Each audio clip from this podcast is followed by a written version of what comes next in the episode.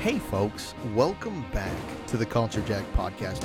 I'm your host today, Dustin. This is the second episode that you're going to get here on Wednesday for a special midweek episode, a, a midweek special. And we haven't done one of these for a while, and now all of a sudden we're giving you two. Of course, that is to make good on the promise that we made you before, that we were going to dive into the Justice League movie and talk a little bit about why why it was so universally lampooned, why it was the disgraced stepchild of the DCEU. I mean, only only replacing the previous disgraced stepchild of Batman versus Superman. And so earlier today, you did get an episode from Anthony, uh, the A side tape, as he was calling it, on his perspectives of Justice League. Now, both of us went back and watched the film, and we wanted to kind of do a recap on what we think were some of the inadequacies of the movie. And in watching it again, I just I want to say that it's not that bad. Like it's not that bad of a movie. I thought it was okay. I thought the action sequences were pretty dang good for the most part. Yeah, there's some inconsistencies in in character, in humor, in dialogue. And so I made kind of a pro and con list. I and I got some of the cons off of the internet. Some of the things that that people didn't care as much about the Justice League. People that care much more about this kind of commentary than I do. And so I thought I'd just go down uh, down my list here and talk about some things, talk about some things I didn't put on my list. So hopefully I remember what those are. But before I get into this list and into what I think are the good, the bad, and the ugly of the original 2018 Justice League, what we will heretofore uh, call the Joss Whedon Justice League because we now have or will have tomorrow a Zack Snyder Justice League. So before I get into that, I, I want to remind you that this show, the Culture Jacked podcast, now is the host of five regular episodes every week, starting on Monday with Monday Madness, on to Thursday, the news desk, Friday, the Friday show, Saturday on today's episode, and then Sunday, wrapping up your weekend nicely with the Weekend Wire. And then every so often, you're going to be gifted with a show like this a midweek special, something that we thought that we should put together. Now, this show, this midweek special, or these two episodes, A side and B side of the Justice League review, are only going to be the precursor for what's going to happen next week, where Anthony and myself get together. And after we have watched the Zack Snyder cut of Justice League, we will then determine whether or not it was a good choice, whether or not the the film was successful in its increased budget, increased runtime, and weighty expectations. Like there are a lot of people that are putting a lot of expectations on this movie.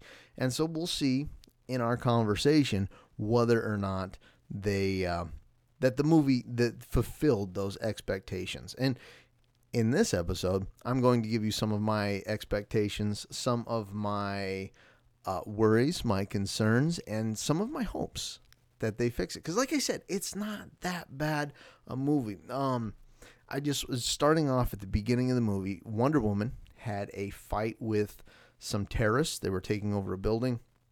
She disarmed them, tossed a bomb that they were going to blow up these people into the sky, and then they went to shoot her. And the thing about Wonder Woman that I don't know if because there's not that interconnectivity that there is in the MCU, that there's not a real consistent character design.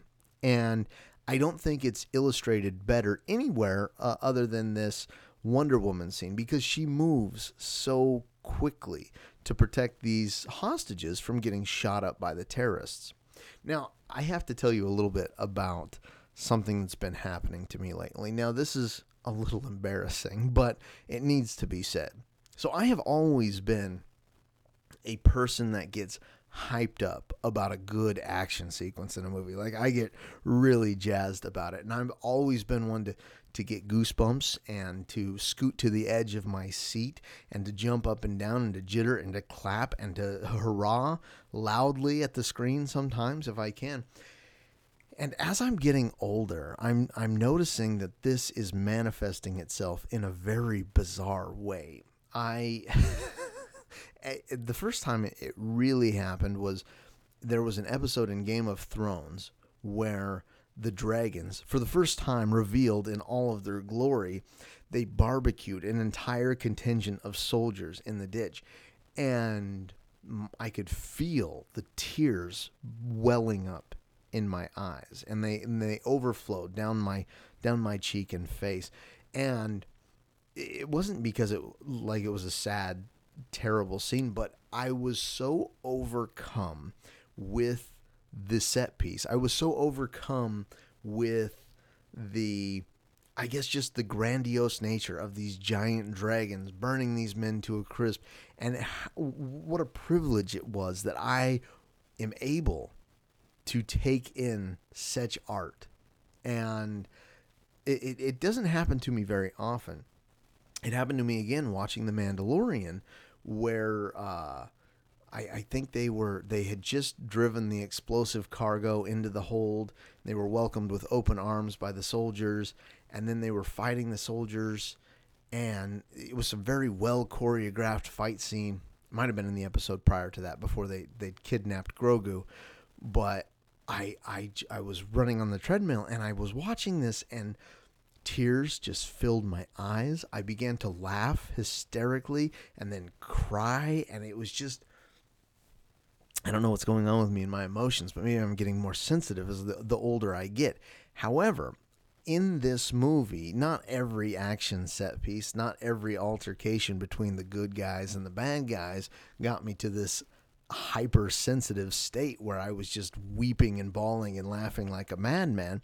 However, the fight at Themyscira when Steppenwolf invaded Themyscira to take the mother box and he fought the Amazons. And the Amazons are fighting him off with bows and arrows and swords. And then the queen of the Amazonians, she grabs the mother box and she runs out. And the Amazon women are breaking down the pillars to collapse the cave in on themselves, to, to sacrifice themselves to protect the mother box from Steppenwolf. And he eventually breaks out of the catacomb and he runs after him. And there's a horse chase and they're on horses and they shoot an arrow as they tie it to a mother box and shoot it to another. And eventually he gets the mother box. But their effort and that set piece, it drew these tears to my eyes once more. There wasn't another scene in this particular version, this Joss Whedon cut of uh, the Justice League, that did that.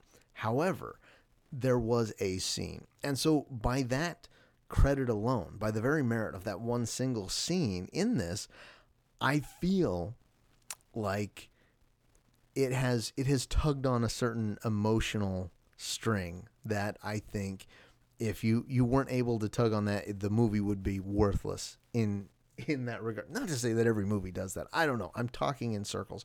So uh, I like the history of the mother boxes uh, when they talked about the gods and the Atlanteans and the humans and the Amazons all combining forces and finding that unity to to fight off Steppenwolf and prevent the unity from happening with the mother boxes. So I thought that was all all really good.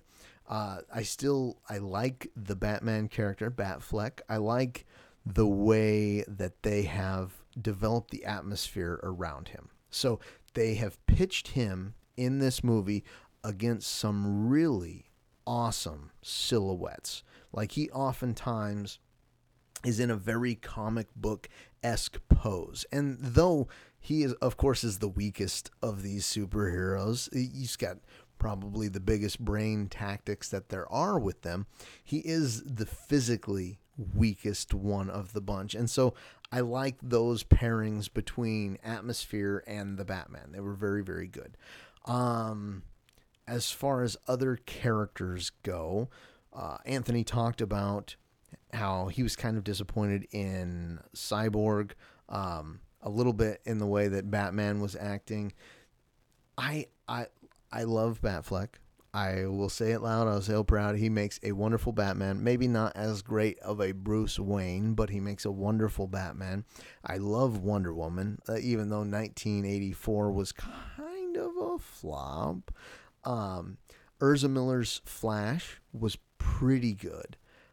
I, I always think of the Flash as a much more confident character and much more cocky character. And yes, he had the jokes, he had the laughs, but he wasn't that cocky, confident version of the Flash that Anthony and I watched back when we watched the Justice League animated show. Uh, so those were some of the really good notes. Um, the way they brought back Superman, and of course Mustache Gate, where uh, Henry Cavill was filming. Was it the was it a James Bond movie? He was filming another film and he had to have a mustache and he didn't shave it off, so they CG'd it out.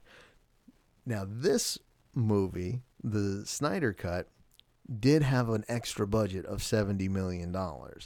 And so, one of the things that they most assuredly did was tune up that CG on those particular scenes that were not reshoots with Henry Cavill. Now, I don't know if it's if it's just Henry Cavill uh, maybe it's his face all by itself. Maybe it has nothing to do with a CG'd eradication of a, of a mustache.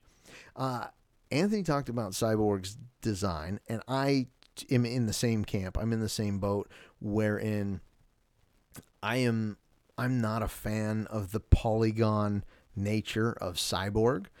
But in my last and most recent watch through, of Justice League, watching it all the way through to the end, you see uh, he he gets his cyborg body. Like he is fleshed out, whether it's through nanotechnology or whatever. He's there with his father, and he gets fleshed out as cyborg. Now, that was at the very end of the movie, and he becomes a much more traditional cyborg, like we know and love, like the character that I identify most with with Cyborg is the character from Teen Titans. And it's not all about physical appearance because the Teen Titans Cyborg was a rambunctious, uh, he was loud, he was, you know, booyah! And this one just wasn't that. Like mentioned in the A side of this Justice League recap from 2018, he was very somber and very morose and very stoic. And well, it makes sense with his character because he's been reconstructed from a human type person to a God knows what he is now. I I think you know, you ever get that that version of a character stuck in your head? It's so it's so completely ingrained and intertwined with what that character represents to you that any other representation or any other take on the character is just it's lackluster. It's missing that thing, that special whatever it is. And and for me, that was this character. Not to mention, he looked like a robot with a face glued on. Like he was too much cyborg. Like he was too cybernetic. And that always makes me think of the RoboCop when he took off his helmet and he's just got it's just like his face tacked onto some metal and it just creeps me out. It's too uncanny valley. It's not where I want it to be. Ray Fisher's performance as Cyborg was amazing in the way that they wrote that character, but I think they wrote that character incorrectly. Another character that a lot of people didn't care for is uh, the villain Steppenwolf. Uh, they didn't like the way that he was designed. They didn't like uh, his motivations. They thought that he was, and as we now know, always kind of a sidekick. He was always kind of the second hand, the yes man to a greater villain. And in this case, we know that to be Dark Darkseid now. Dark Side? Dark Side. Dark Seed? Is it dark seed or dark side? I don't know. He plants the night that we all dream of, and the nightmares that come in it are those that should not be. disrespected. I don't know what I'm talking about. Uh, so Steppenwolf uh, got a major redesign, as we've seen in the previews. Um, the humor in the movie was another big con that people had noted. They said it seemed misplaced or out of character.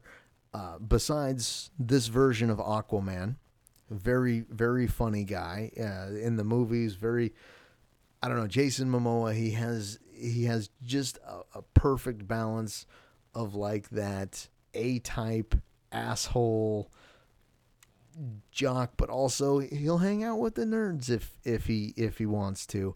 Um, the Flash, very good humor. Uh, again, I would have preferred he be a little bit more cocky, a little bit more confident than this Flash, though this is the first that we see of the Justice League together. So in some of these expectations, in my own expectations, in some of them, it almost is as if we have placed too much of a burden on the Justice League. But Warner Brothers, in simply the act of making this Justice League, they are the ones that put these expectations on our shoulders. Like, it, there's so often the Justice League is compared with the Avengers. And the reason that there are those comparisons because it's a team up movie because the the team is at odds and then they find their way through their differences to come together and fight for a united cause and there's uh, moments of sacrifice and, and there's all these things. And people always say that it works better in the Avengers, the moments are set up better and the the the the through threads and the plot lines are set up in a way that makes them impactful and meaningful, whereas the Justice League, it does not. And I would say that the Avengers had an easier time. And whether it was it was by design of Warner Brothers or not that this was the case. This was the case because the Avengers had these characters, and they had their personalities lined up in previous movies, even if it was only for a couple brief moments in Thor where Hawkeye appeared, we had already seen Hawkeye before. We knew what he was about. We knew he was a guy with a bow and arrow that had this association with this shadow organization of S.H.I.E.L.D. We knew all of this. And so when he appeared in the Avengers, he didn't need that much extra introduction. So the, the Justice League had an extra responsibility and duty to kind of define these characters, even though they are very popular characters that one would think don't need an introduction. The Justice League had to set them up. It had to find a reason to put them all together and then not only put them together, but explain who they were and kind of figure their stuff out. So, if the rumors are to be believed that the original Justice League that was released in 2018 was 70% rewrites, redirects, uh, and repurposing by Joss Whedon, then we can safely assume that that was his movie, and then that they that they put it out, uh, and that this movie, it's got his name in it, Zack Snyder. So we have to then assume that this is now his movie. He owns this 100%. Now, if you recall, during the release of Batman versus Superman, there was all that talk of getting the Snyder cut of Batman versus Superman. That the production team got in the way of him making his perfect movie. And I don't I don't know if this is just the standard fallback for this guy now. He just claims he needs a remake. He he needs his own cut. I mean, Man of Steel did very well. He never said that, "Oh yeah, I need the Snyder cut of Man of Steel" because it did fine. So why would he need that excuse on his plate? He doesn't need it. And I don't know I don't know. Like Anthony said, this thing is going to be 4 hours long. It's going to be a heaping helping moment. Oh, back to Cyborg. So he gets that body. He gets the the the cyborg body that we know and love at the end of this Justice League, and his dad is there helping him adjust this nanotechnology to make his body, and they both look very happy. It's kind of an epilogue type thing to the Steppenwolf arc. Now, in the previews to the Zack Snyder's Justice League, we're seeing scenes that we did not see in the movies. And so we saw his dad, Victor Stone's father, messing around with the mother box inside a, a plastic cage or cube and then become vaporized. And so it, it, it makes you wonder, it makes you think, is that scene a scene that was intended to originally appear in the Justice League? And if that's the case, was the scene where Cyborg got his true to form cyborg body with his father at the end of Joss Whedon's Justice League also intended to be in there. And if that is the case, if those two truths exist simultaneously in this universe, then that means that that movie was not supposed to end where it did and his father was supposed to die later after that most likely before the nightmare scene that we've been seeing so much of that we saw that flash style premonition in Batman versus Superman. Superman. if I wanted to make a knockoff superhero, I'd make a Superman. Uh, yeah, I I think the nightmare scene. Now, I think that there were enough plot threads in the Joss Whedon Justice League that could have done with some extra time as did Anthony, as you heard him heard him earlier. Now, if you haven't listened to his side, his opinion on the old Justice League movie, you really do need to listen to that because that'll give you a clear picture of where this Culture Jack team stands. And then when we get together uh, next week, you'll be able to to more readily get inside of our our heads as we uh, as we dissect that new movie because we are going to watch it uh, most likely this week or weekend ah, the the nightmare scene, though I don't know how integral it will be to Zack Snyder's Justice League. I all of these new elements, Dark Seed and what's her name, Granny Goodness that you see in the previews, because apparently there's a grandmother that's a a a member of Dark Seed's. Uh, I keep calling him Dark Seeds. Dark Side, isn't it? uh, a member of of his his allies. All of that time could have been maybe better utilized in fleshing out the movie that we got in really better understanding character motivations. Now, there are some things that probably aren't going to change. Yeah, some special effects will be tuned up. Some extra scenes will be added. That was $70 million. And of course, it's not all going to the mustache, it's going to Jared Leto being in the movie, more in that desert wasteland. Now, did Steppenwolf succeed?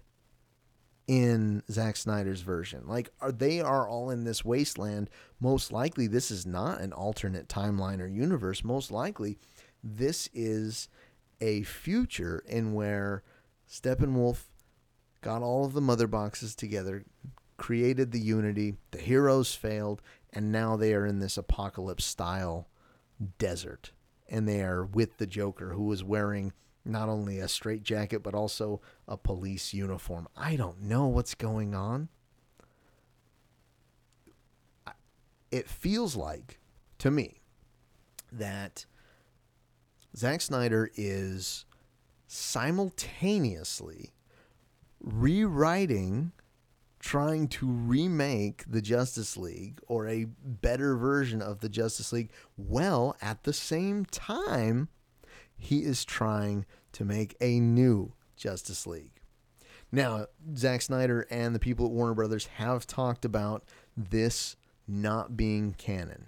So the Zack Snyder Justice League is a one-off. It is just what it is. You're you're going to get it. You're going to get his version of the movie and hopefully it's going to be good. But then we're all going to sit back and relax. Now, if you think of the cost, the extra 70 million dollars for all of us to see a movie that we saw already, and if you think about the cost of one of the Disney Plus shows, which Anthony Mackie alluded to them being hundreds of millions of dollars, a $70 million price tag for a draw to a four hour movie on a subscription service like HBO Max that is struggling more so than other subscription services, I'd say they're getting a good deal out of Zack Snyder's Justice League. And to go further, yes, Zack Snyder's Justice League is not canon. The Joss Whedon cut is canon. However, if this is a big enough draw, if this can boost subscription service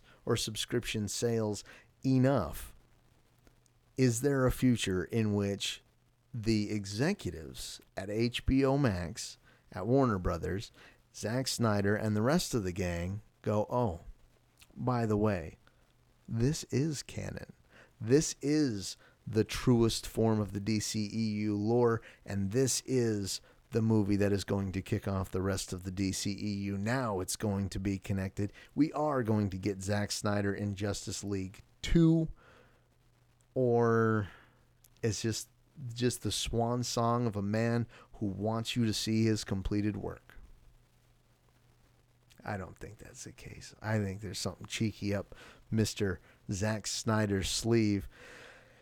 But that's what I think about that movie. I like that movie. It was like it wasn't great. The special effects in a lot of areas could use some work. There were some superflu- superfluous plot devices and choices that didn't need to be made. But overall, it was okay. It was a movie doesn't have to be great to be okay, and it was an okay movie. It wasn't a bad movie. It was just okay. And the thing I like about Justice League and uh, that I like about the DCEU superheroes, and I've said it before, is even though the characters in the MCU, in the Avengers, are not grounded characters, they have nerfed all of their power sets. They're all a lot less powerful than they are uh, to their comic book counterparts. And that's fine. We still get a fantastic show, we still get some very exciting things. But the characters in Justice League, in Batman versus Superman, in Aquaman, in Wonder Woman, in The Man of Steel, are gods. Like they have a power set that is supposed to feel outrageous and bombastic and just otherworldly and inhumanly. And I like that. I like that a lot about the Justice League. So I hope they do well on this story. And if if Zack Snyder's Justice League is worth all the hype, I hope he gets to go on and continue in his universe. Otherwise, I don't know. Matt Reeves, I guess we're waiting on your Batman to see if that can really kick things off. And who's that going to be? Oh, it's already it's already uh what's his what's his fellow? I've gone on long enough. This is the this is the Justice League recap. Now, as a reminder, if you did not listen to Anthony's other side of the Wednesday special, the Justice League recap discussion expectation podcast, make sure that you do that. Make sure you tune in tomorrow for the news desk.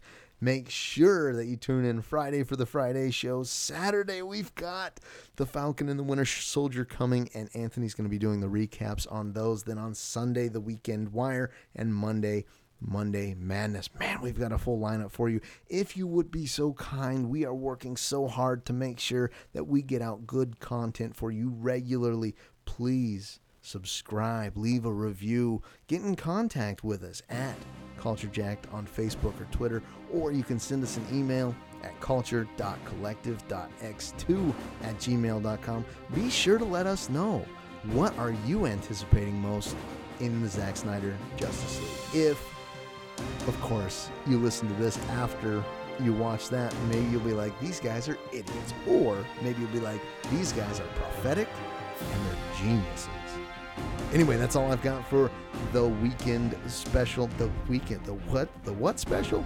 The midweek special. The Wednesday special. Anyway, that's all for me. S- signing out. Dustin with Culture Chat. Goodbye.